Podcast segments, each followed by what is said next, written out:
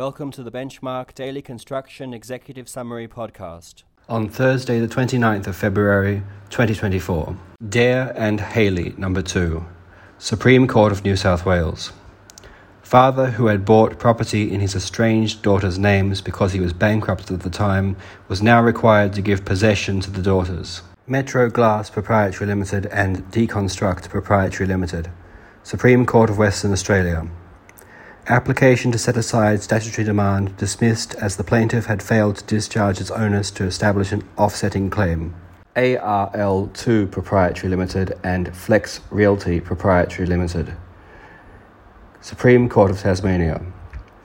Winding up application based on failure to comply with a statutory demand dismissed as the defendant company met its burden of proving solvency.